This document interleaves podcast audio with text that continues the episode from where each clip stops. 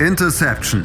Touchdown. Der Football Talk auf meinsportpodcast.de. Es ist endlich soweit. Heute Nacht geht es los mit der NFL-Saison. Mein Name ist Sebastian Milov und wir begrüßen euch ganz herzlich zu einer neuen Ausgabe von Interception, eurem Football Talk auf meinsportpodcast.de. Ja, es ist soweit. Dieses lange Warten, es hat endlich ein Ende. Und nachdem wir uns mit allen acht Divisions beschäftigt haben, sehr ausführlich, wenn ihr das noch nicht gehört habt, unbedingt nochmal reinhören, wollen wir heute ja nicht nur unsere Predictions abgeben, sondern auch unsere Hot Takes wie gewohnt raushauen. Was glauben wir, was Verrücktes in diesem Jahr passieren wird? Ihr werdet es heute hören. Das meine ich natürlich wie gewohnt und nicht in also heute zwei Kollegen an der Seite. Das ist einmal die liebe äh, Kevin Wischus. Hallo Kevin. Grüße. Und auch mit dabei ist unsere neue Stimme, Brien Kamine. Hallo Brien. Moin. Ja, liebe Leute, dann lasst uns anfangen und nicht lange schnacken mit den Hot Takes in diesem Jahr. Und äh, Kevin, ich lasse dir mal den Vortritt. Ich bin gespannt, ob du was von den Giants dieses Jahr vorbereitet hast. natürlich ist da was drin. Äh, das ja, lasse ich mir natürlich nicht gedacht. nehmen. Aber damit fange ich nicht an. Ich fange mit deinem Lieblingsteam an. Ich fange mit den New England Patriots an. Und ich, ich sage, die New England Patriots gewinnen in der kommenden Saison weniger als sechs Spiele. Das liegt daran, dass ich nicht unbedingt sage, gut, die Buffalo Bills sind das klar beste Team in der, in der AFC East, sondern dass ich auch schlichtweg glaube, dass die Patriots einen extrem unterdurchschnittliche Offense haben und unterdurchschnittliches Offensive Play Calling und die Tatsache, dass Bill Belichick an der Seitenlinie steht, einfach nicht ausreicht, um in der NFL im Jahr 2022 noch erfolgreich zu sein. Also ich verstehe, dass das letztes Jahr bisweilen ganz gut aussah. Ich verstehe, dass Mac Jones besser aussah als beispielsweise Zach Wilson oder Tua Tagovailoa. Alles okay. Trotzdem glaube ich, Mac Jones ist ein Quarterback, der am College gezeigt hat, dass er in erster Linie dann funktioniert, wenn er einen sehr guten Supporting Cast hat. Er hat bei den Patriots einen der teuersten Receiving Cores, ich glaube Top 3 hat aber effektiv keinen Nummer 1 Receiver. Selbst Nummer 2 Receiver, weiß ich nicht, ob man Nelson Aguilar oder Devante Parker schon als solche klassifizieren würde. Dieses Two-Tight-End-Set, was die Patriots wahrscheinlich spielen werden und die Tight-End-Unit mag gut sein, aber auch da glaube ich einfach nicht, dass das wirklich zum Erfolg führen wird. Die Defense, gecoacht von Bill Belichick wahrscheinlich, ja, wird das äh, Steckenpferd dieses Teams weiterhin sein. Aber alles in allem, um es abzuschließen, ich glaube nicht, dass die Patriots wirklich gut sein werden in der Saison. Ich glaube, das wird ein ziemlich böses Erwachen. Und wenn sie sechs Spiele überhaupt gewinnen, also ich sage, es sind weniger, aber selbst wenn sie sechs gewinnen, würde mich das schon sehr überraschen. Also ich challenge das auf jeden Fall, weil ich glaube, dass sechs ja, das Siege musst sind. Du, das musst du ja tun. Nein, ich glaube, sechs Spiele sind schon auf jeden Fall drin. Also sechs Siege sind auch für mich Pflicht. Denn wenn du nicht sechs Spiele schaffst, dann musst du drüber reden, dass da vielleicht was Grundlegenderes passieren muss. Ähm, aber ich sehe nicht, dass sie weniger als sechs Spiele gewinnen. Also das glaube ich nicht. Nee, Dafür ist das Team zu gut. Da würde ich mich auch dir anschließen und sagen, also sechs Spiele. Es ist einfach, ich glaube auch, dass sie Probleme haben können. Die Offense überzeugt mich auch nicht so wirklich.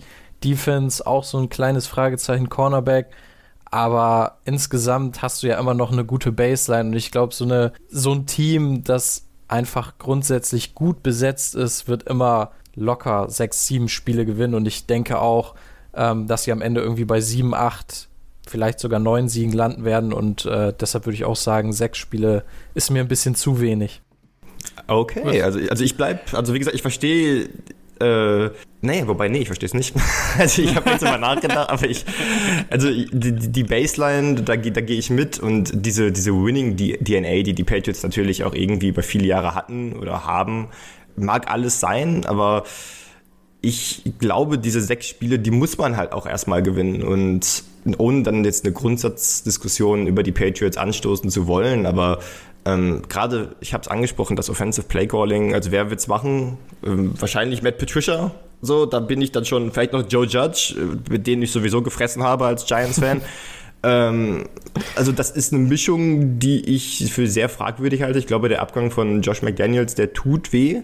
Gerade auch, weil Bill Belichick dann ja, auch nicht alles machen kann. Also der kann auch nicht alles regeln. Der kann, man hat es auch schon im letzten Jahr von Tom Brady gesehen, da haben sie die Playoffs zwei erreicht, sind dann aber auch ausgeschieden direkt. Ähm, naja, egal. Also ich, wie gesagt, ich bleibe dabei, ich glaube weniger als sechs Spiele gewinnen sie. Aber schön, dass wir direkt die ersten Challenges haben im ersten Take. Auf jeden Fall. Wird auch in diesem Jahr natürlich, wenn, wenn das nächste wird, dann gibt es auf jeden Fall wieder Spender einen guten Zweck. Ähm, ja, und dann, Brien, dann darfst du mal jetzt präsentieren. Du darfst ja heute, das ja heute dein Debüt quasi. Da bin ich mal sehr gespannt, was du für uns parat hast. Ja, ich habe mal eine Frage an euch. Ähm, guckt ihr Hard Knocks? Ja. Ja, ich habe nicht alle, aber ab und an ja auf jeden Fall, ja. Also ich muss sagen, ich habe es früher mehr geguckt, aber ähm, dieses Jahr war ja ein ganz interessantes Team dabei, nämlich Detroit, die Detroit Lions. Und das ist so ein Team, das war ja letztes Jahr eigentlich, ja, die waren besser, als man das erwartet hat. Ähm, Dan Campbell, der Head Coach, war vor der Saison ja schon so ein bisschen äh, eine leichte Lachnummer. Ähm, es hieß ja hier von wegen äh, äh in die Kniescheiben beißen und so weiter. Um, ähm, und ich habe so ein bisschen auch gedacht vorher, ja, die Lions, das wird gar nichts. Und die haben mich positiv überrascht. Vielleicht nicht unbedingt von den Siegen her, aber von der Art und Weise, wie sie gespielt haben. Uh, und meine, mein Hot Take zu diesem Jahr ist, die Detroit Lions erreichen die Playoffs. ist lustig, ich habe genau über dasselbe nachgedacht. Ja, es ist so, ich habe es auch tatsächlich schon, also ich habe es mir überlegt und ein paar ein bisschen habe ich tatsächlich sogar gelesen, dass ich tatsächlich damit auch gar nicht so alleine bin mit dieser ähm, Ansicht. Ich finde, sie haben sich wirklich gut verstärkt. Sie haben jetzt einen Aiden Hutchinson, ist ein Pass-Rusher, der so ein Nummer 1 sein könnte. Sie haben in der Offense einen mit Amon Russell Brown einen richtig überraschend guten Wide Receiver, DJ Chark dahinter, Jameson Williams kommt irgendwann die Saison auch nochmal zurück. Sie haben eine richtig starke Offensive Line und ähm, ja, wenn man sich die NFC anguckt, dann sehe ich gar nicht so viele Teams, die wirklich richtig stark sind. Und ich glaube, da wird es ein Überraschungsteam geben und äh, ich bin dafür, ich glaube, dass die Lions das machen. Kevin, ich lasse mal einen Vortritt, bevor ich mal meins dazu sage. also ich habe Hard Knocks auch verfolgt. Ich weiß, was du meinst, wirklich. Ich, ich fand das Team, ich fand die super interessant anzusehen. Ich, ich mag Dan Campbell. Er muss halt in der Saison beweisen, dass er ein guter Headcoach ist. Also mehr sein kann als nur ein Motivator, dass er wirklich auch das Team taktisch, schemetechnisch und so weiter mit Hilfe seiner Coordinator besser machen kann. Ähm, ich glaube es nicht. Also ich sehe, dass die NFC natürlich schwächer ist als die AFC. Aber wenn man die Divisions durchgeht, gut, die NFC East, ja, da muss halt jemand in die Playoffs kommen. Ähm, die NFC South, die, gut, da hast du die Buccaneers, die NFC North, da sehe ich die Packers und die Vikings besser. Und dann hast du immer noch die NFC West, wo ich drei Teams halt auch besser sehe. Also ich, ich, ich weiß nicht, ob die Lions, die dann bestimmt zehn Siege holen müssten, ob sie das wirklich schaffen. Ähm, ich mag das Team sehr gerne. Ich glaube auch, dass Amon Russell Brown äh, sich noch einmal weiterentwickeln wird, trotz der Tatsache, dass die Offense und gerade die Wide Receiver da natürlich jetzt breiter aufgestellt sind. Aber ich glaube, das Team ist noch ein Jahr davon entfernt. Also ich glaube, ein Aiden Hutchinson in seinem ersten Jahr, ähm, Jameson Williams, den hast du angesprochen, da muss man auch jetzt mal gucken, wie der von seiner Verletzung zurückkommt. DJ Chark hat bei den Jaguars okay und bisweilen gut gespielt, aber dann hast du immer noch die viele Fragezeichen hinsichtlich DeAndre Swift, ob er endlich mal sein Potenzial abrufen kann. Ähm, das gepaart mit dem, was ich gesagt habe, dass Dan Campbell noch nicht bewiesen hat, dass er Winning Football coachen kann. Ähm, ich glaube, die Lions werden sich verbessern, aber ich glaube, Playoffs, ähm, nee, da bin ich eher bei einem Challenge. Ich tue mir schwer, bin ich ganz ehrlich, ey. Ähm, also prinzipiell, ich hatte auch drüber nachgedacht, das auch reinzuwerfen. Deswegen prinzipiell würde ich das nicht unbedingt dagegen argumentieren wollen. Es ist natürlich aber trotzdem, du hast angesprochen, es ist halt schwierig in dieser, in dieser, in dieser Conference da irgendwie diesen Platz zu holen, weil, weil ich prinzipiell eigentlich die Vikings und die Packers in der Division besser sehe und ich glaube nicht, dass aus der NFC North drei Teams es schaffen in die Playoffs. Ähm, trotzdem lasse ich mal lieber so ein bisschen meine Finger davon, weil vielleicht da wirklich was passieren kann, was ich jetzt nicht so glauben mag, aber ich, äh, ich deswegen, ich lasse mal, ich bleib da, ich challenge das lieber nicht erstmal. Ich bin da vorsichtig. Ja, kann ich verstehen. Ich, ich habe es mal durchge äh, durchgerechnet, so die ganze ähm, Saison, wie es so hinkommt. Äh, und ich, bei mir waren es halt am Ende äh, außer NFC West eben die Rams, die Cardinals und die 49ers in die Playoffs. Äh, und die Saints, Vikings und Cowboys waren halt am Ende ganz knapp hinter den Lions. Also es war relativ gleich auf alles. Ähm, ich glaube, bei mir war es dann sogar die direkten Duelle der Lions gegen die Vikings, die es gemacht haben. Aber es ist einfach so ein, so ein Team, wo ich sage, ich könnte es mir vorstellen. Ja, wie gesagt, vorstellen kann ich es mir auch, kann ich es mir auch, deswegen lasse ich also meinen Finger davon. Aber dann, ja, lassen wir mal mit, mach ich mal meinen. Ich bin ja, ich bin ja bekannt dafür, dass ich immer heiße Hot Takes raushaue. Ähm, Äh, ja, lasst uns, ähm, ich habe mir auch einen vorbereitet. Ich sage, dass äh, Mitch Trubisky. Challenge. Äh, ich sage, dass Mitch Trubisky die ganze Saison bei den Steelers starten wird und die Steelers in die Playoffs einziehen werden. Also direkt Challenge auch von mir. Also, nee. Ich würde sogar dagegen halten und sagen, Trubisky wird niemals die Hälfte der Saison durchhalten als Starter. Ja, da, da, da würde ich eher mitgehen. Also, weil, ach, also ich, im ersten Moment war ich ja noch so, naja, vielleicht, wenn alle, wenn die Sterne richtig stehen und äh, dann vielleicht, aber, aber die Playoffs, also nein, auf keinen Fall. Also, Nee. auf keinen Fall. Das ist, Vor allem, vor allem hat Pickett ja auch gut ausgesehen in der Preseason. Also warum sollte man ihn dann eine ganze Saison auf der Bank lassen? ja, also es ist halt klar, dass Trubisky nur der Bridge Quarterback sein wird und dann Pickett gar nicht zu evaluieren und ihn gar nicht spielen zu lassen, ähm, halte ich auch für extrem unrealistisch. Und dass die Steelers die Playoffs erreichen, halte ich dann auch für sehr unrealistisch. Also wenn wir gerade über die NFC gesprochen haben und ob die Lions da reinkommen und sagen, aber die NFC ist tendenziell die schwächere Conference, die AFC, da haben alleine in, in der AFC West alle vier Teams die Chance, realistisch in die Playoffs zu kommen.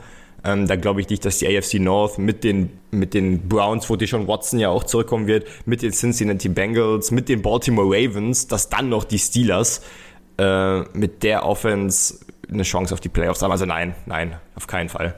Gut, dann weiß ich ja, dass wir dazu stehen. Also, wie gesagt, ich, ich finde, wir haben es ja auch schon bei Big Ben gesehen, wo, es- wo es die Steelers ja immer irgendwie in die Playoffs reingeschafft haben, wo du dich jedes Jahr gefragt hast, okay, wie, wie schaffen die das eigentlich? Ähm, gut, klar, natürlich Trubisky ist ja jetzt besser als eine alte Big Ben, dessen, dessen Pässe kaum drei Yards weit geflogen sind, ist es natürlich eine Frage, aber ähm, prinzipiell, ich glaube schon, dass man natürlich Erfolg haben will und wenn man, wenn das funktioniert mit, mit Trubisky, ist halt die Frage, ob du dann unbedingt auf Pickett gehen musst. Äh, ne? Weiß auch andere Teams, dass es ja nicht unbedingt immer zwangshaft der Fall sein muss, dass man eben auch den Rookie im ersten Jahr einsetzen muss, dass man ihm einfach vielleicht die Zeit gibt. Und wenn das funktioniert mit dem Najee Harris, der dann wieder fit ist, ah, wieso eigentlich nicht? Also vorstellen kann ich es mir auf jeden Fall, aber ich kann auch eure Einwände definitiv verstehen. Das ist ja auch ein Hottake, deswegen ist es Dann- ja auch verständlich. Da musst du uns aber auch schon nennen, wenn du sagst, die, die Steelers kommen in die Playoffs. Welches Team hast du denn dann aus der AFC, was es wahrscheinlich nicht schafft? Also, Also sagen wir mal so, für mich, für mich schaffen es definitiv die, also für mich würden es in dem Fall die Browns nicht schaffen, weil ich nicht glaube, dass ähm, Jacoby Brissett sie so weit führen kann, dass wenn, äh, wenn dann entsprechend äh, der Watts zurückkommt, dass da noch was möglich ist. Ich glaube nicht, dass das sofort funktioniert, zumal ja auch dann auch erst das Ganze zusammenspielen muss mit dem neuen Quarterback, er darf ja dann noch eine gewisse Zeit einfach jetzt mit dem Team nicht zusammen trainieren. Das sind, glaube ich, auch wichtige Spielzeit, die ihm dort fehlt. Und ich habe Zweifel, ob es die Ravens nochmal, ob die Ravens schaffen. Ne, Jetzt ist die Tra Transfer- oder die Quarter-Vertragssituation von Jackson ist noch nicht geklärt.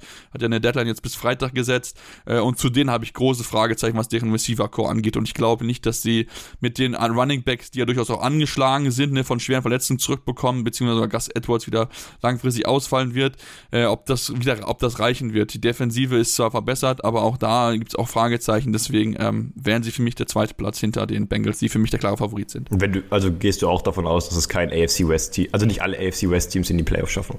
Ja, es wäre natürlich krass, aber wenn du überlegst, dass sie halt auch gegen die NFC West spielen, ich glaube, Ja. dass sie sich so ein bisschen gegenseitig die Siege wegnehmen werden. Ja, genau. Das wollte ich auch gerade sagen. Sie, sehen, sie nehmen sich halt gegenseitig die Siege weg. Deshalb ist es, glaube ich, sehr, sehr schwer, dass wirklich vier Teams dann da in die Playoffs kommen. Ja, wobei das natürlich ein spannender Hottag wäre, wenn da jemand das sagen würde, aber ich glaube ich glaub nicht, dass das jeder sagen wird. Keine Ahnung, wir werden es gleich noch erfahren. Und jetzt erstmal eine kurze Pause und dann gleich jetzt zurück bei Interception, eurem Football Talk auf meinsportpodcast.de. In rund 40 Folgen habt ihr mich jetzt schon sagen hören, I want to tell you about the Beatles. Ich habe euch die Geschichten zu ihren Alben und ihren Songs erzählt, euch ihre wichtigsten Wegbegleiter und Vertraute vorgestellt und natürlich die Orte, die für die Bandgeschichte eine wichtige Rolle spielten. Habt ihr die drei bisherigen Staffeln schon durchgehört? Nein? Na, worauf wartet ihr dann noch? Rein in den Podcatcher eurer Wahl und einfach mal losgehört. Und folgt gerne auch unserem Instagram-Kanal iwtty-Beatles Podcast. Ja, nachdem jeder schon seinen ersten Hottag präsentiert hat und wir schon den ersten Hotten Hotten bekommen haben, äh, Kevin, mach doch mal weiter äh, mit deinem zweiten. Ja, ich habe ja schon angekündigt, dass natürlich meine New York Giants in unserer jährlichen Hot Take Folge nicht fehlen dürfen. Und ähm, ich sage, Saquon Barkley landet am Ende der Saison bei über 1200 Yards Rushing und 600 Receiving Yards. Challenge. Ich, also ich glaube nicht, dass Saquon Barkley nochmal die Topform von, äh, von seinen Anfangsjahren erreicht. Daran glaube ich nicht. Ich glaube noch nicht mal, dass er überhaupt bei der die Saison zu Ende spielt bei den Giants. Aber das ist noch ein anderes Thema. Ja, von mir auch ein Challenge. Ich würde es mir wünschen, weil ich Saquon Barkley einfach einen richtig geilen Spieler fand, als er aus dem College kam. Aber ich habe da auch echt meine Zweifel. Wo, was, was, woran habt ihr eher zu, an den 1200 Rushing oder den 600 Receiving? Beidem. 1200 Rushing. Also eher am Rushing als Receiver. Ja, das stimmt. Ich glaube auch nicht, also ich glaube ehrlich gesagt auch nicht, dass er dann wirklich alle Spiele macht. Und dann wird das halt auch schon wieder sehr schwer. Aber bei die Frage ist ja, sagst du, dass du das nur bei den Giants schaffst oder das hör auf, hör auf. Nimm mir doch nicht die Freude einen Tag, also die NFL-Saison geht los und du willst mir jegliche Freuden wieder nehmen, das ist doch unglaublich.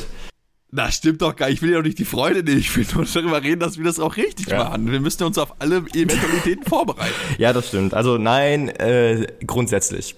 Also, au, au, Gott. also ich glaube trotzdem nicht. Ja, daran, das, was soll ich dann die Frage? Letzte die Frage ausfragen. Ja, müsst ihr sicher gehen. nee, also ich, ich, ich, ich verstehe, dass es, dass es, naja, ein Hot Take ist. Ich glaube, ich habe auch erst überlegt, ob ich es auf 1000 Yards setze, aber dann habe ich mir gedacht, gut, das ist dann vielleicht schon gar nicht mehr wirklich ein Hot Take, weil ich denke, Barkley wird halt eine immense Workload bei den Giants haben. Die Offense mit Brian Dayball wird anders aussehen. Äh, ich glaube, er wird Barkley sowohl im Passing Game als auch im, im, im Laufspiel sehr viel einsetzen. Barkley geht in sein Contract Year, das darf man nicht vergessen. Also für ihn geht es auch um einiges. Da heißt für beide Seiten kann es nicht darum gehen, irgendwie Load Management zu betreiben und zu schauen, okay, hier vielleicht mal weniger Carries. Ähm, der Receiving Core sieht naja, mau aus. Golladay sah in der, im Trainingslager nicht gut aus. Shepard kommt von einer Verletzung zurück. Darius Tony, da hieß es sogar, ob er getradet wird. Gleiches gilt für Slayton. Ähm, da sehe ich nicht, dass da viel kommt. Auch One Day Robinson, ja, eher Slot-Receiver, aber ist, die Offense der Giants steht und fällt halt mit Barkley. Und ich glaube, mit der verbesserten Offensive Line, ähm, mit Barkley, der einiges zu beweisen hat, glaube ich, dass die 1200 Rushing Yards und die 600 Receiving Yards, die natürlich ein bisschen hochgegriffen sind, dass die aber durchaus realistisch sind, wenn die Giants eine halbwegs fähige Offense auf die, aufs Feld bringen, was ich mit Brian Dayball absolut als möglich ansehe. Ja, ich glaube auch, dass die Defense, äh, die Offense verbessert sein wird, aber wie gesagt, die Frage ist halt, äh, wer dann entsprechend diese, diese, das schaffen wird. Also bin ich sehr, sehr, sehr, sehr gespannt, inwieweit das dort, äh, ja, klappen wird. Brien, du darfst mal deinen zweiten präsentieren. Ja, dann würde ich sagen, bleibe ich doch mal gleich in der NFC East. Ähm, denn ich habe dann Head Coach in der NFC East, von dem ich einfach nicht so wirklich überzeugt bin. Und ich glaube, dass der dieses Jahr noch in der Saison entlassen werden könnte. Und das ist Mike McCarthy von den Dallas Cowboys. Aber jetzt werdet ihr sagen, ja, okay, das ist ja kein Hot Take. Deshalb sage ich, die Cowboys entlassen während der Saison Mike McCarthy und Sean Payton wird neuer Head Coach. Ui. Boah, das ist. Also beim ersten Teil war ich sofort so, ja, okay, natürlich. Ja. das, das, wird halt passieren. Ähm, Sean Payton, also vieles deutet ja darauf hin. Ich glaube tatsächlich, das ist mir zu. Es, es scheint mir so, das ist gewagt zu sagen, das passiert, aber es ist mir zu gewagt zu sagen, dass es nicht passiert. Deswegen glaube ich, bleibe ich da wirklich ein bisschen weg, weil ich glaube, wir sind uns alle einig, dass Mike McCarthy die Saison wahrscheinlich nicht überstehen wird. Also gerade wenn die Cowboys schlecht in die Saison starten, äh, der Kader hat ein paar Baustellen, gerade auch, weil sie, weil im Receiving Game jetzt ja auch vieles in der Offensive vieles darauf ankommt, ob CD Lamb sofort in die Rolle des Nummer 1 Receivers reinwächst ähm, und wie kommt Michael Gallup dann zurück. Aber ob Sean Payton dann in der Saison, wo es dann auch darum geht, die Saison der Cowboys zu retten, ob er dann übernimmt, ich ja, wenn Jerry Jones erstmal anruft, ich sag's dir. Naja, vor allem, es gibt, noch, es gibt, es gibt auch noch eine andere Frage. Ist nicht so, dass sogar noch das Payton an dem laufenden Tag bei den Saints hat? Dann ist es ja nochmal, dann ist ja die Frage, ob die Saints ihn überhaupt ziehen lassen würden. Deswegen, ich glaube auch Challenge, also das wird nicht funktionieren. Also ich bin tatsächlich, was den, was das äh, Coach ähm, den Vertrag angeht, habe ich tatsächlich nichts so gefunden. Ähm, das Ding ist, er ist jetzt ja Teilzeit ähm, Kommentator bzw. Experte ähm, und springt da immer für einen ein.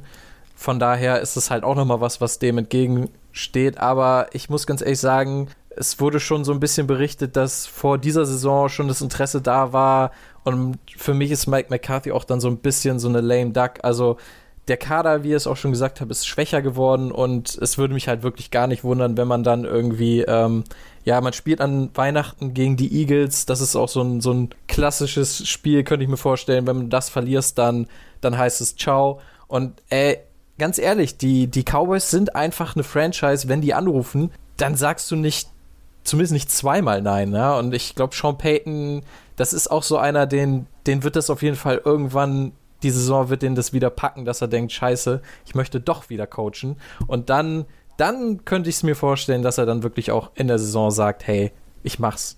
Also ich habe gerade nochmal geschaut, ähm, ich habe es irgendwie ein bisschen mit ein bisschen Suchen gerade gefunden. 2024 läuft der Vertrag und ich glaube nicht, dass die Saints einen direkten Konkurrenten in der Conference stärken werden. Zumal die Saints mit sich auch sich durchaus Hoffnung machen, an die Playoffs zu kommen und ich glaube, da würden sie Sean Payton ungern zum Rivalen Also, also da könnte man aber argumentieren, dass Sean Payton natürlich sich verdient gemacht hat bei den Saints und wenn er sagt, er möchte das machen, ähm, kann ich mir da schon vorstellen, dass es daran nicht scheitert. Ich bleibe halt dabei, für mich ist die größte Hürde während der Saison. Nach der Saison wäre ich wahrscheinlich dabei, aber ich glaube nicht, dass Sean Payton zum, also wenn er gefragt, ich glaube zum einen nicht, dass die Cowboys ihn während der Saison fragen, wenn du dann wirklich sagst, okay, die verlieren an Weihnachten gegen die Philadelphia Eagles. Dann übernimmt Dan Quinn erstmal. Genau, weil du dann.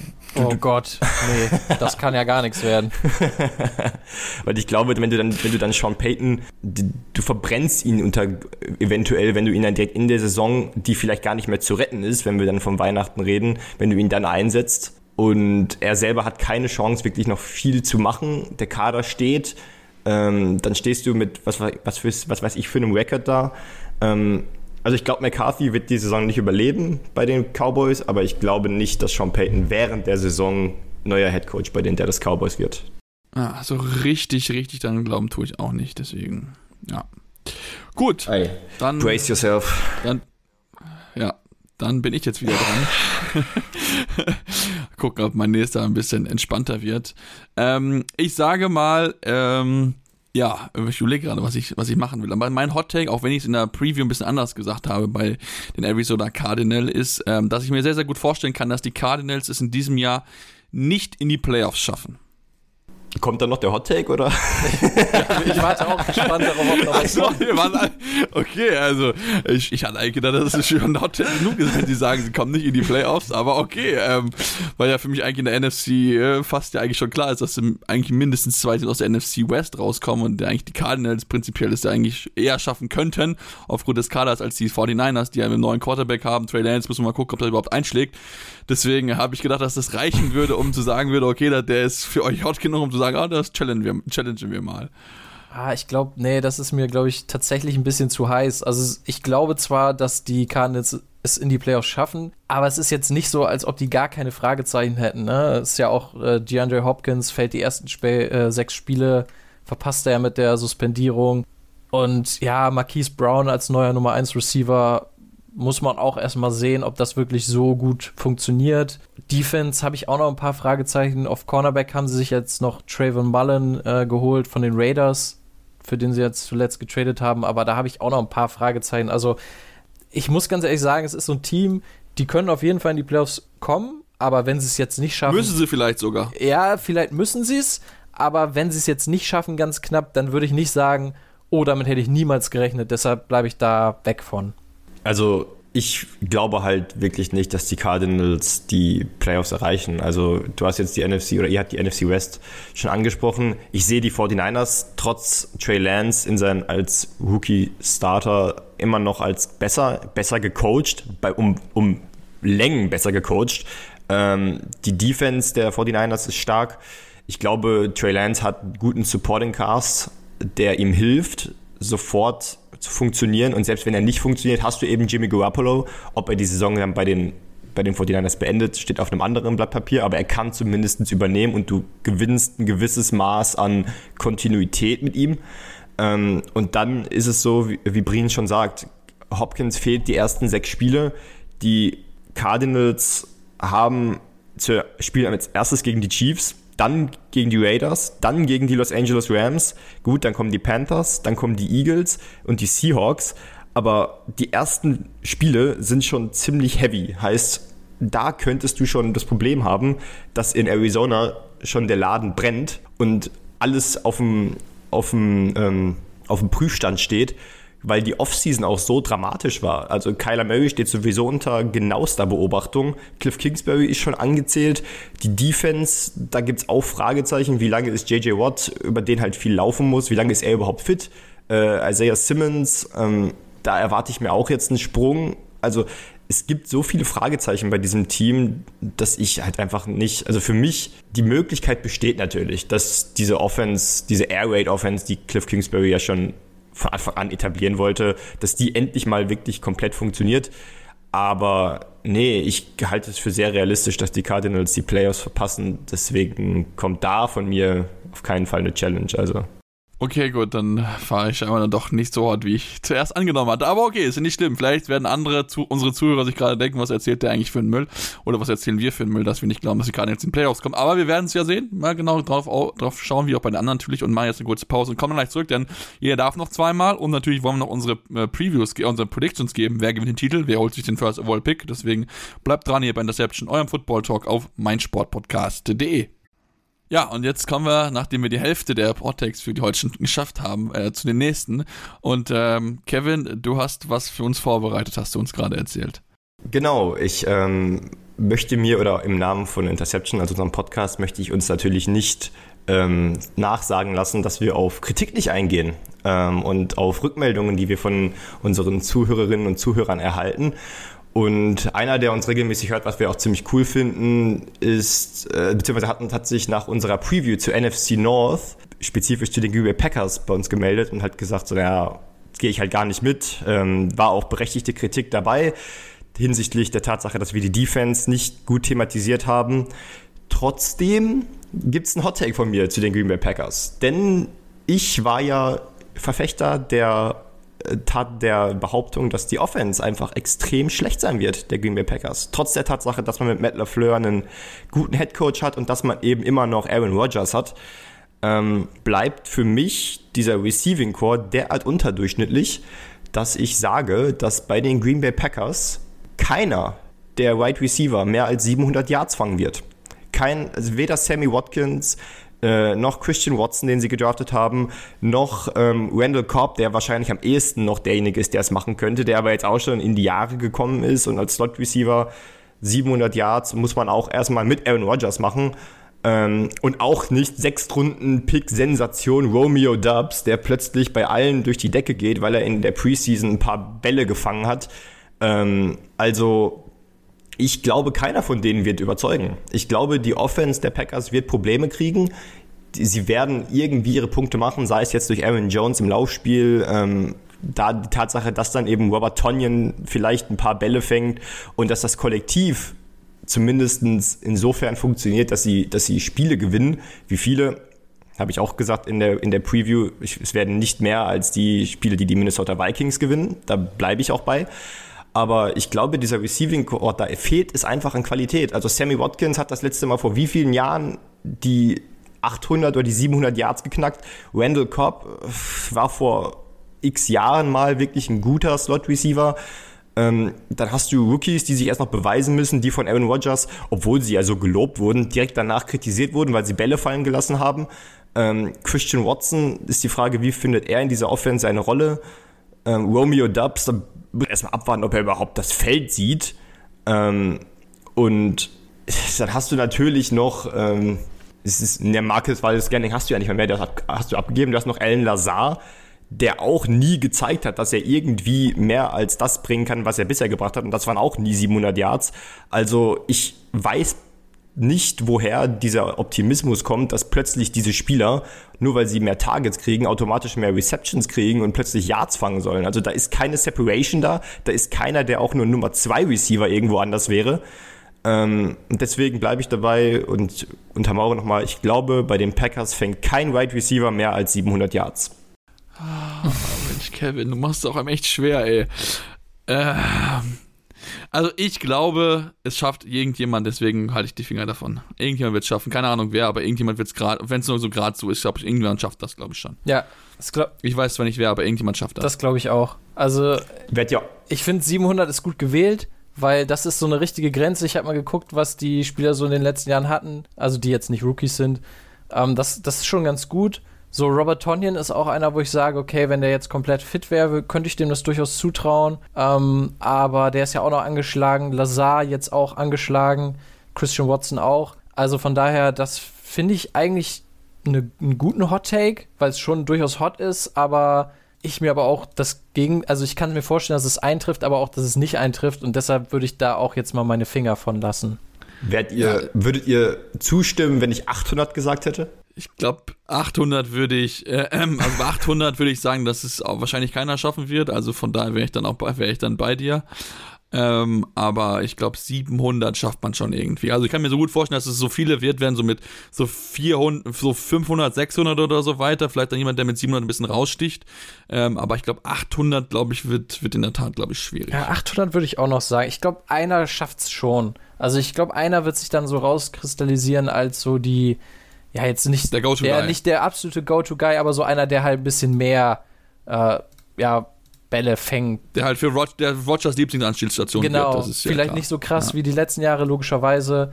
Aber also ich glaube, sie werden den Ball deutlich mehr verteilen und ich finde das eigentlich gar nicht schlecht, aber ja, ich glaube 700 Yards irgendwie, jemand wird das auf jeden Fall schaffen. Schauen wir mal. Ich bin sehr gespannt drauf. Brien, du darfst. Ja. Also, meine nächste Bold Prediction oder mein Hot Take ähm, bezieht sich auf die Rookies und zwar die Receiver. Und ähm, wisst ihr, wie viele Rookie-Receiver die 1000 Receiving Yards geschafft haben in der ganzen Geschichte der NFL? Oder sagen wir Kaum. seit 1932?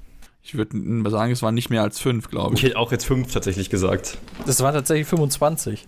Oh, okay. also wow, wow hätte ich nicht gedacht. Ich. ja, also es waren alleine letztes Jahr ja schon Jalen Waddle und Jammer Chase. Ähm, dann hatten wir den Rekord, waren drei in einer Saison. 2014 war das mit Calvin Benjamin. Gute alte Zeiten. Äh, und Calvin Benjamin, ja, und Alter. Die anderen beiden sind besser. Es ist Odell Beckham Jr. und Mike Evans. Äh, also von daher schon ganz gute Spieler. Und meine Bold Prediction ist, dass dieser Rekord aus 2014 mit drei Receivern, die 1000 Yards geschafft haben, gebrochen wird und dass es dieses Jahr vier sein werden. Also vier Rookie-Receiver, die 1000 Yards oder mehr haben werden. Puh. Okay, okay, lass mal überlegen. Okay, vielleicht Drake London wird die Nummer 1 bei den Falcons sein. Das kann eventuell funktionieren, wenn Mariota klappt. Olave äh, könnte in dem System auch einiges schaffen, würde ich jetzt mal fast behaupten. Ja, jetzt müssen wir weitermachen. Jetzt, oh Gott, ich stehe ja bis auf dem Schlauch bei den Spielern. Jameson Williams müsste der nächste sein von den Detroit Lions. Genau. Ja, und Garrett Wilson von den Jets. Genau, und Wilson von den Jets wollte ich gerade sagen. Das wäre noch so einer, aber vier. Ich challenge. Ich glaube nicht, dass es klappt. Ja, ich würde. Also ich tue mich da auch schwer. Ich glaube, bei allen Vieren sind die Fragezeichen sehr, sehr groß. Also ich habe selbst bei Drake London wegen, wegen Marcus Mariota als Starting Quarterback, ähm, ich glaube 1000 Yards, oh, schwierig.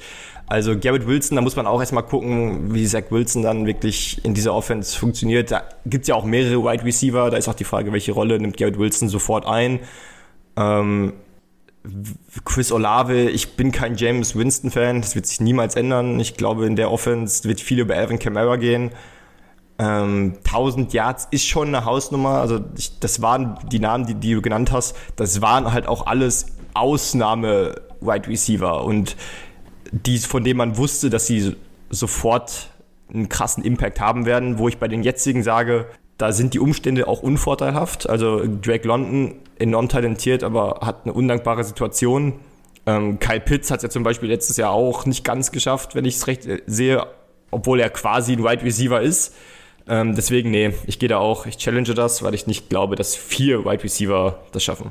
Ja, was, was man noch da sagen muss, es gibt natürlich auch noch so einen Traylon Burks bei den Titans, der so ein bisschen AJ Brown übernehmen könnte, die Rolle. Jahan Dotson bei den Commanders könnte die klare Nummer zwei sein. Ähm, dann gibt es noch in der zweiten Runde, wurde ja auch noch ein, äh, wir hatten eben schon Christian Watson bei den Packers. Ähm, gut, der ist jetzt angeschlagen. Dann gibt es noch einen ähm, George Pickens von den Steelers, der auch richtig gute Leistungen gezeigt haben soll. Ähm, Alec Pierce bei den Colts gibt es auch nicht so viel andere Spieler ähm, neben Michael Pittman. Äh, und Sky Moore bei den Chiefs bin ich auch so ein bisschen, der könnte auch richtig gut sein. Also ich verstehe auf jeden Fall, wenn ihr sagt, da haltet ihr gegen, ist ja auch ein bisschen, es muss ja bold sein. Ähm, aber ich glaube, das könnte dieses Jahr, das, ich glaube, es werden viele Rookie-Receivers eine, eine, eine richtig gute Rolle spielen. Ja, ich glaube auch, dass sie eine gute Rolle spielen werden, aber ich habe so ein bisschen halt die Zweifel halt, ob sie ob vier die 1000 Yard Mark knacken werden. Also vielleicht einstellen können wir vielleicht drüber reden, aber knacken glaube ich nicht. Ich glaube auch die genannten, also gerade Traylon Burks bei den Titans, der ja von, seinen, von seinem Skillset sehr ähnlich ist wie AJ Brown. Die Kunst von AJ Brown war ja, dass er aus sehr wenig Targets sehr viel gemacht hat, weil die Offense der Titans eben viel auch über Derrick Henry logischerweise lief. Und ich glaube, da dass Traylon Burks nicht sofort das hinbekommt, äh, die anderen genannten Namen, Sky Moore bin ich großer Fan, da bin ich aber gespannt, wie die Chiefs, Chiefs Offense generell aussehen wird, ob sich das nicht wirklich mehr so in die Richtung verteilt, dass man das auf die, auf die Anzahl an Receiver, du hast ja noch Juju, du hast noch Nicole Hartman, ähm, Travis Kelsey, der seine Targets kriegen wird. Da glaube ich auch, dass viele Wide Receiver eher so bei 700, 800 Yards landen werden. Und wie gesagt, die Receiver, die es geschafft haben, du hast OBJ zum Beispiel genannt, jetzt letzte Saison, ähm, Justin Jefferson, ähm, Jamar Chase, das sind ja, also das sind ja wirklich elitäre Wide Receiver. Und gerade Jamar Chase kam ja auch schon vom College als einer der besten Receiver. Da bin ich bei den jetzigen wirklich noch, bin ich wirklich unsicher, ob das, ob das funktionieren kann, weil ich bei jedem Wide Receiver da schon Fragezeichen habe. Also Jameson Williams bin ich großer Fan, aber der ist nicht fit. Da sagen auch die ein oder anderen, der Körper, den er hat, der ist vielleicht nicht ideal, um sofort in der NFL zu funktionieren. Ähm, also nee, ich bleib dabei Challenge, weil vier, bei, bei zwei hätte ich vielleicht noch gesagt ja, aber vier sind mir zu viele. Gut, dann äh, bin ich wieder dran. Ich glaube, ich lege jetzt mal wieder was Bolderes auf. Ähm, wir hatten gerade schon James Winston kurz erwähnt gehabt. Ähm, ich sage, dass die Saints in diesem Jahr zwei 1000 Yard Receiver haben werden. Ich sage keine Namen, es, kann, es gibt für mich vier Optionen, die es dort schaffen können, aber ich sage, dass das funktioniert und dadurch, dass James Winston jetzt wieder fit ist, glaube ich, dass er das Team so weit tragen kann, dass es da zwei Wide Receiver gibt, die da hervorstechend werden und die 1000 Yard Marke knacken werden. Das passt ja super in meine von eben. Dann kann ich ja sagen, ja, Chris Olave äh, ist auf jeden Fall dabei. Also da gehe ich auf jeden Fall mit. Wer sind denn, darf ich denn fragen, wer deine vier Optionen sind? Also für mich, für mich ist es, also sagen wir mal so, wenn Michael Thomas fit ist, ist er für mich definitiv Kandidat Nummer eins. Wenn er fit, wie gesagt, wenn er fit ist. okay. Dann, äh, dann Jarvis Landry ist immer dafür gut, über 1000 Yards zu schaffen. Chris Olave könnte es auch machen, hat ja schon gute Ansätze gezeigt und da hat jetzt noch mal ein bisschen mehr Spiele. Wenn du jetzt, wenn du jetzt noch Callaway sagst. Und dann hätte ich, nee, nee, dann hätte ich jetzt gesagt, das könnte vielleicht auch möglicherweise könnte es wieder Emerald Camara schaffen mit äh, 1000, also 1000 Receiving Yards, wieso nicht? ähm, ja. Also ich hatte erst, ich hatte erst also zu sagen, habe ich James Winston als Passing Leader, aber das finde ich jetzt nicht so hot, deswegen finde ich so 2000 Yard Receiver schon doch eher spannend. Also Jarvis, Jarvis Landry hat die 1000 Yards zuletzt 2019 geknackt ähm, seinem zweiten Jahr bei den Browns. Dann letztes, letztes Jahr waren es 570 Yards, davor waren es 840 Yards. Ähm, Baker schuld. Da, klar, logisch. ähm, James, da ist die Frage, ob er jetzt unter James Winston, gut, die Offense, wobei, ob sie so viel Pass-Heavier wird, weiß ich gar nicht, weil du eben Alvin Kamara hast. Äh, Chris Olave, ja, vielleicht am ehesten, aber wie gesagt, auch bei ihm glaube ich es nicht. Ähm, Michael Thomas möchte ich gar nicht groß drüber reden. Das ist für mich nein. Das ist, wird nicht passieren. Da, da gehe ich auch gar nicht näher darauf ein, warum das nicht passieren wird. Also Alvin Kamara, das halte ich auch für eine Ausnahme. Also dass das, dass das diese 1000 Receiving Yards. Ähm, deswegen gibt es da von mir eine Challenge, weil ich nicht glaube, dass diese, dass diese Saints Offense so gut sein wird, dass sie zwei 1000 Yards Receiver produzieren wird. Also ich glaube, sie werden, sie werden gut sein. Sie werden Alvin Kamara wahrscheinlich wieder eine enorme Workload geben, was, das, was auch funktionieren wird. Chris Olave wird dann seine Rolle finden, aber ich habe da zu viele, also ich tue mich da nicht, äh, ich tue mich da schwer zu sagen, 2000 Yards Receiver kommen von New Orleans Saints. Also gerade weil ich, wenn ich Breens take mit vier Rookie Receivern 1000 Yards ähm, challenge, kann ich jetzt nicht sagen, dass die Saints 2000 Yards Receiver produzieren. Deswegen Challenge. Ja, ich muss bei Camaro sagen, also die 1000 Receiving Yards hat er ja auch noch nie geschafft. Also ich habe jetzt mal eben geguckt, das Beste war in seiner Rookie-Saison 826. Habe ich auch gerade festgestellt. Oh. also ja. von daher, aha, da bin aha. ich dann vorsichtig. Deswegen ist das für mich auch nur eine Option Nummer 4. Das ist wie gesagt. Ja, also für mich ist es dann schon so, dass ich sage, okay, Thomas und Olave sind dann die beiden. Die anderen sehe ich jetzt nicht als wirklich ernsthafte Option. Ähm, ist halt die Frage bei Thomas, ist er fit, ist er nicht fit? Was ich gelesen habe, ist er fit und wenn er fit ist, dann denke ich, wird er safe 1000 Yards machen, auch wenn er vielleicht nicht mehr so gut ist wie früher. Aber die 1000 Yards wird er schon haben und deshalb, ich muss auch sagen, James Winston, der ballert die Bälle halt raus, ne? Also von daher, da, da kann ich gar nicht gegen angehen. Gut, super, dann haben wir es auch, auch das geklärt. Ähm, wir machen jetzt nochmal eine Pause, kommen dann zurück mit unseren letzten Hot Takes. Und natürlich gibt es auch unsere Predictions, wer gewinnt den Super Bowl und wer holt den First Overall Pick. Deswegen bleibt dran hier bei Interception, eurem Football Talk auf meinsportpodcast.de. Vernimmt sich, was man will, dann wilde Gerüchte entstanden. Fast nichts davon stimmt. Tatort. Sport. Wenn Sporthelden zu Tätern oder Opfern werden, ermittelt Malte Asmus auf meinsportpodcast.de. Folge dem True Crime Podcast, denn manchmal ist Sport tatsächlich Mord. Nicht nur für Sportfans. Ja, und jetzt kommen wir zum jeweils letzten Hottake von uns, den letzten drei Hottakes, die wir bereithalten. Und äh, ja, Kevin, Du darfst wieder anfangen. Ich bin mal gespannt, was du noch als letzten Kracher für uns vorbereitet hast. Ja, der letzte Hottake richtet sich an das Lieblingsteam von meiner Freundin, an die Jacksonville Jaguars. Oh, ich weiß, ich, es wird jetzt viel Streit geben in der ähm, und zwar sage ich, dass die Jacksonville Jaguars die Division gewinnen und folglich in die Playoffs einziehen. Challenge. Ähm, weil ich, ich, ich, ich sehe die Division, gut, die Houston Texans, die sind im Rebuild. Und dann hast du mit den Tennessee Titans und den Indianapolis Colts zwei Teams, die letzte Saison klar besser waren, müssen wir nicht drüber reden. Die Jacksonville Jaguars waren halt schlecht.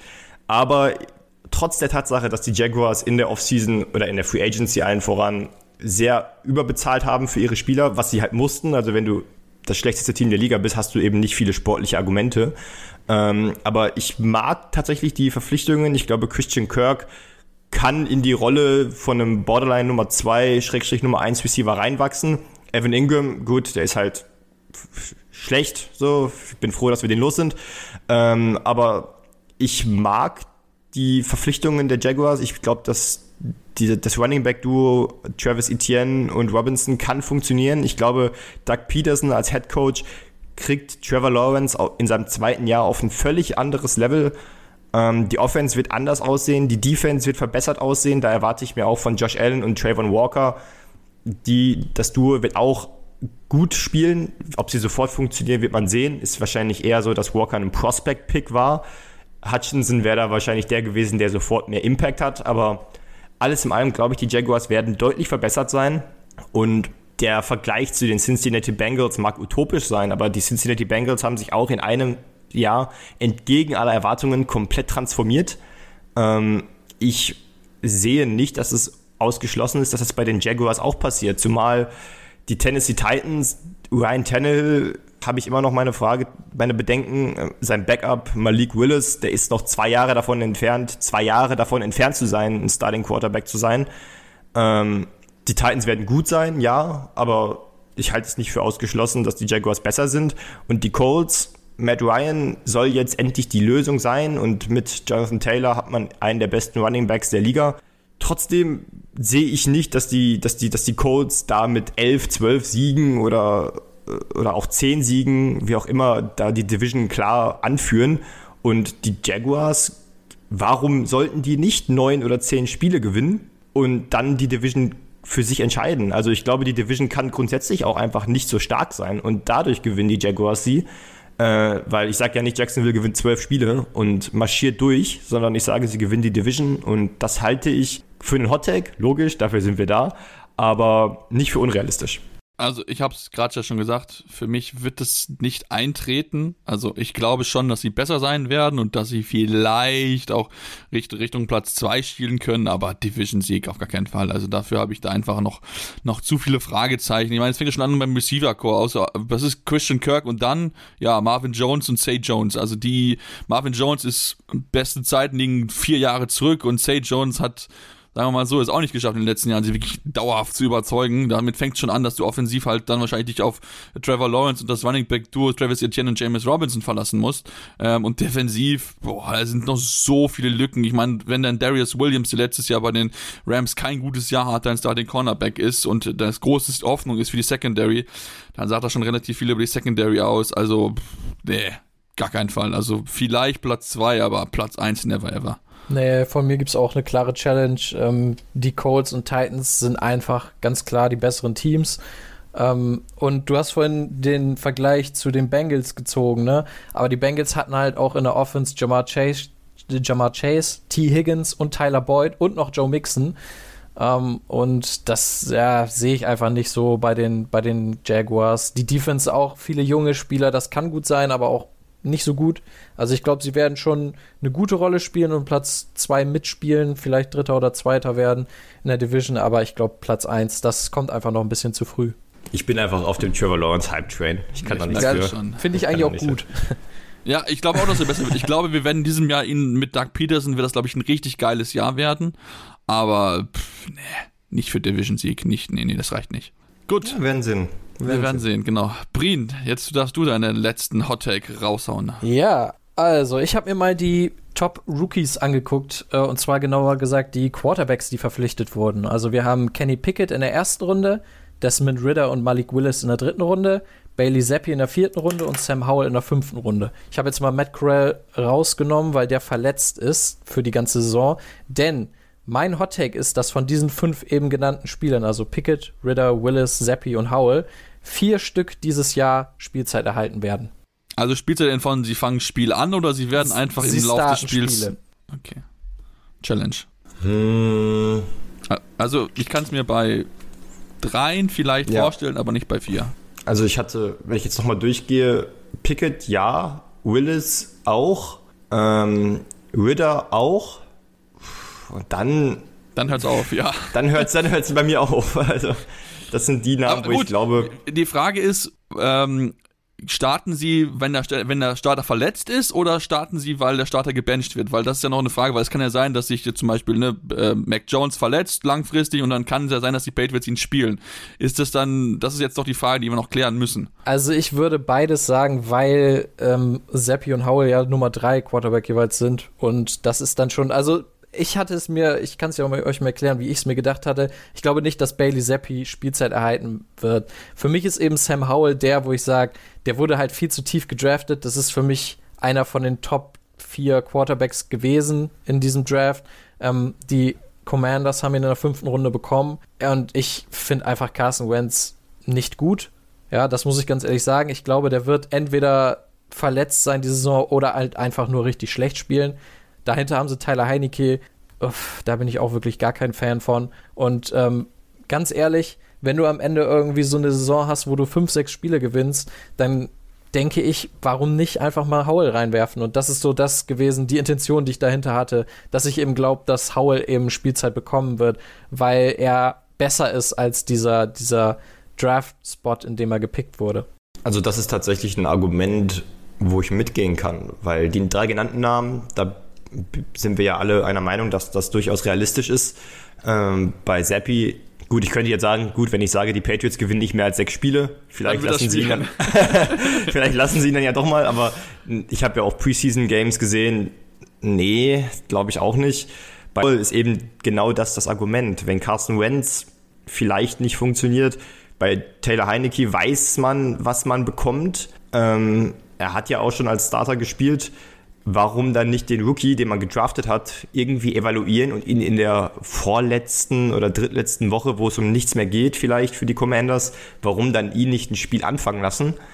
Ähm, ich, ich aber trotzdem, ich tue mich das schwer, weil ich nicht glaube, dass die Commanders, also wenn sie Wentz benchen, dann glaube ich trotzdem, dass sie Taylor Heinecke spielen lassen werden, anstatt auf den Rookie zu setzen. Ist nur ein Gut-Feeling.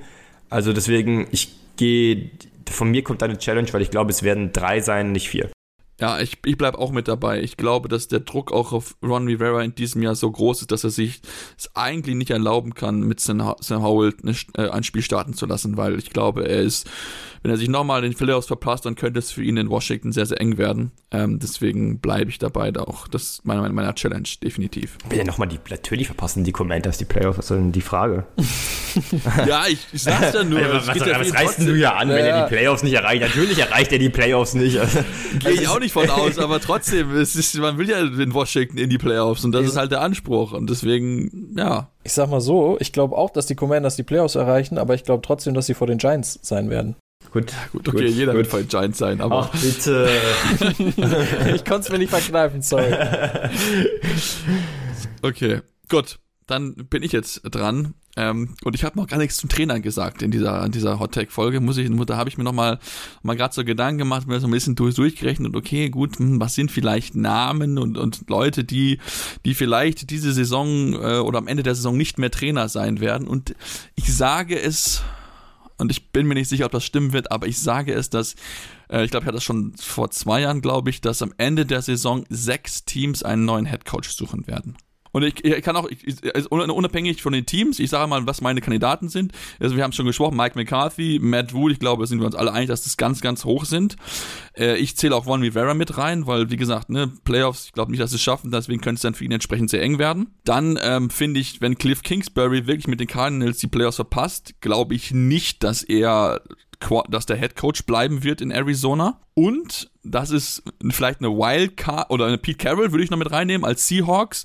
Und vielleicht noch so eine Wildcard wäre für mich Frank Reich, wenn er das nicht hinbekommt mit dem äh, Success, dass er dann auch dann glauben muss, auch wenn er einen langfristigen Vertrag hat, irgendwann muss er dieses Team endlich mal auf, äh, weiterführen als nur erste Runde Playoffs. Ähm, zählst du, also wenn du sagst neuer Head Coach, zählst du aber auch rein, dass Interim Head Coaches übernehmen, also Assist Assistants. Also oder nee, nee, nee, nee, das zähle ich nicht mit rein. Also, also, wirklich, also, also die, die müssen wirklich am Ende der Saison sagen, okay, oder während der Saison, wir entlassen unseren Head Coach. Also quasi sechs Teams trennen sich von ihrem Head Coach, sagen wir okay, so. Okay, gut, ja. gut.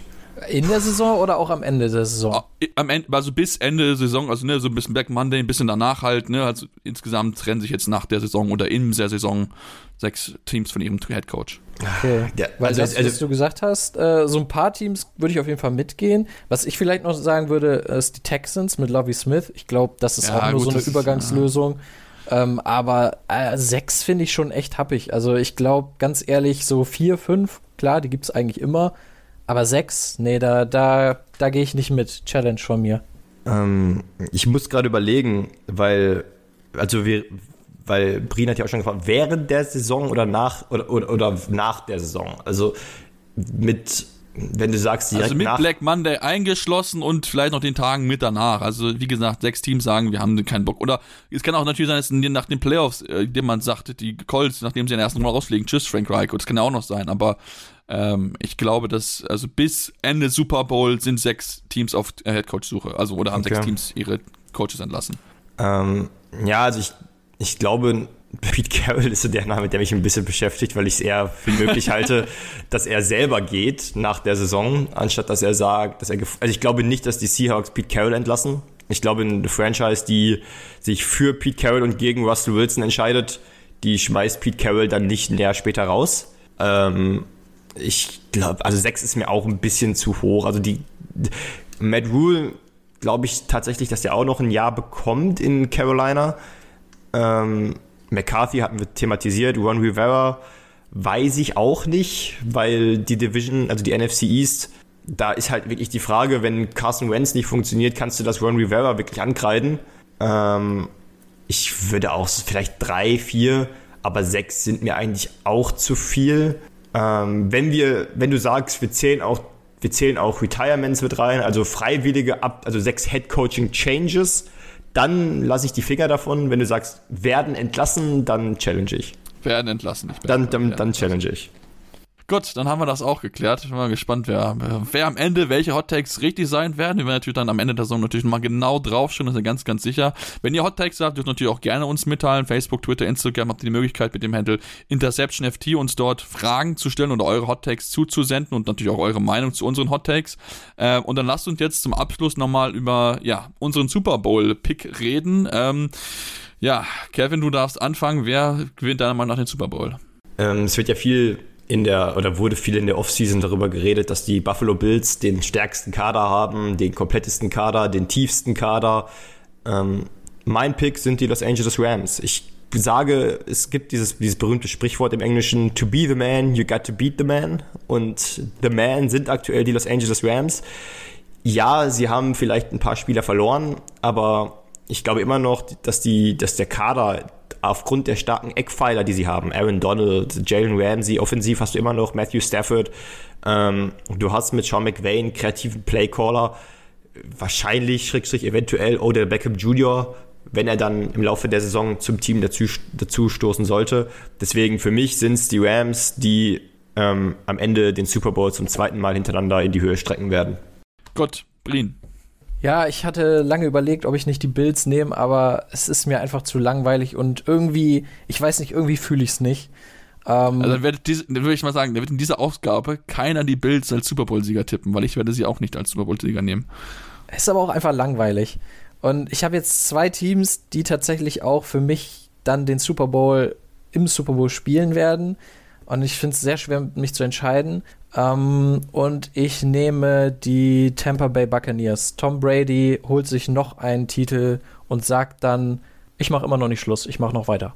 Okay, das ist auch spannend. Ich glaube nicht, dass es Tom Brady wird. Ich glaube nicht, dass es in die Playoffs schaffen wird. Ich glaube, da ist gerade zu viel ähm, Ehekrach mit Giselle. Was man ja so hört, soll es ja gerade ganz schön abgehen, dass die Giselle so Tom verlassen hat.